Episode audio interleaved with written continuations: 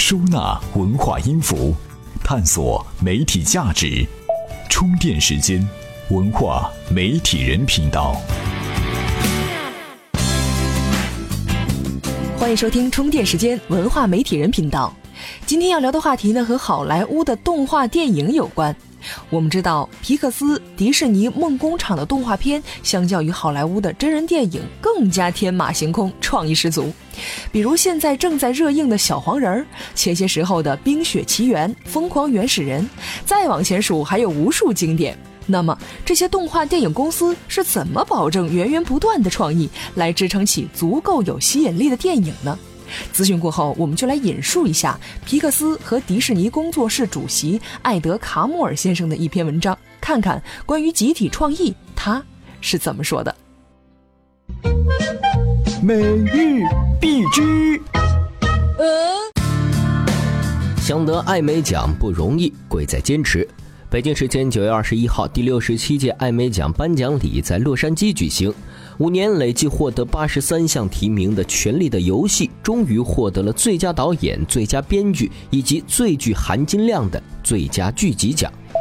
BBC 要在美国开疆拓土。据当地媒体报道，英国广播公司 BBC 计划明年在美国推出在线视频订阅服务，让美国用户能够在线收看 BBC 的自制影视剧。今年七月份，因为担心网络对电视行业的冲击，BBC 曾宣布裁员一千人。苹果粉现在可以攒钱了，四年之后有辆车等着你买。九月二十二号，据《华尔街日报》报道，苹果公司计划将它的汽车开发项目团队从六百人扩充到一千八百人，有望在二零一九年打造出第一款电动汽车。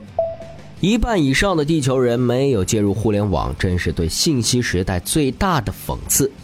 九月二十一号，联合国宽带委员会发布报告称，全球互联网用户的增长率逐年下降，发达国家已经普及了互联网，而九成贫穷国家的国民没有上过网。地球上有四十亿人口尚未接入互联网。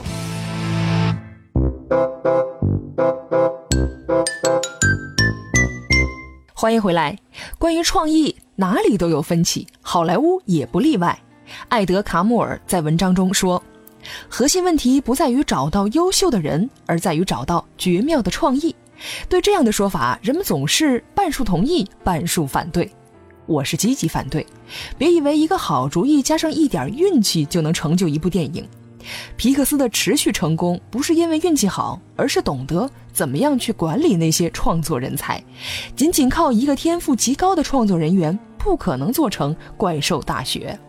把一流的创意交给一个二流的团队。他们会把好创意搞砸，可是把一个二流的创意交给一个一流的团队，他们会把创意做成。电影创作有两个领导人，导演和制片人，他们必须合作，努力拍出伟大的电影，还要在时间、预算和人力的约束之下开展工作。皮克斯的员工都知道一个公式：技术加艺术等于魔术。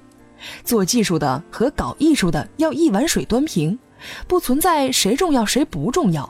皮克斯所奉行的三条做事原则就是：每个人拥有与任何人沟通的自由；每个人提出的想法必须是安全的；我们必须密切跟踪学术界的创新成果。为了打破学科之间的隔阂，我们开发了一系列内部课程，称之为皮克斯大学。不管职位特长是什么，我们都在一起学习，取长补短。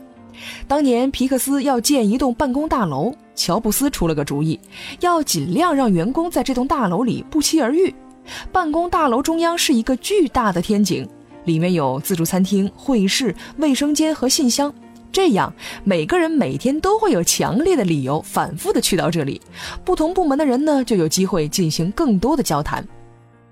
一个项目结束之后，总结会上，每个小组都要按照惯例列出最愿意重复做的五件事情和最不想做的五件事情。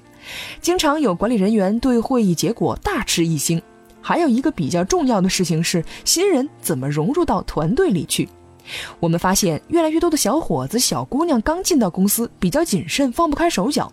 为了让年轻人们敢于发言，公司高管会在新人入职仪式上大谈特谈我们以前干过的错事儿和丢人的事儿。好的，那么关于好莱坞创意的话题，我们就先聊到这里。艾德卡姆尔先生表明了自己的态度：人才比创意更重要。制作动画电影不能靠流水线生产，让分工不同的人待在一起才能拍出好电影。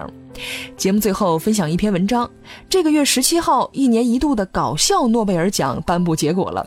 这个奖的宗旨是让人先大笑再思考。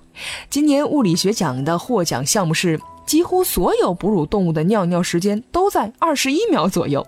还有什么项目获得了搞笑诺贝尔奖呢？您只要在充电时间的微信公众账号的后台回复“诺贝尔”三个字，就能收到这篇文章了。另外，欢迎关注微信公众号“充电时间”，发掘收听《营销方法论》《进击的 PM》《TMT 创业者》等系列节目。感谢您的收听，我们下期再见。怎么样关注我们的微信公众号呢？您在微信内搜索“充电时间”就可以找到加 V 的我们了。关注后赶紧开始每日签到，积分可以兑换礼品哦。这里是充电时间，商业思维和行动智慧是我们共同的追求。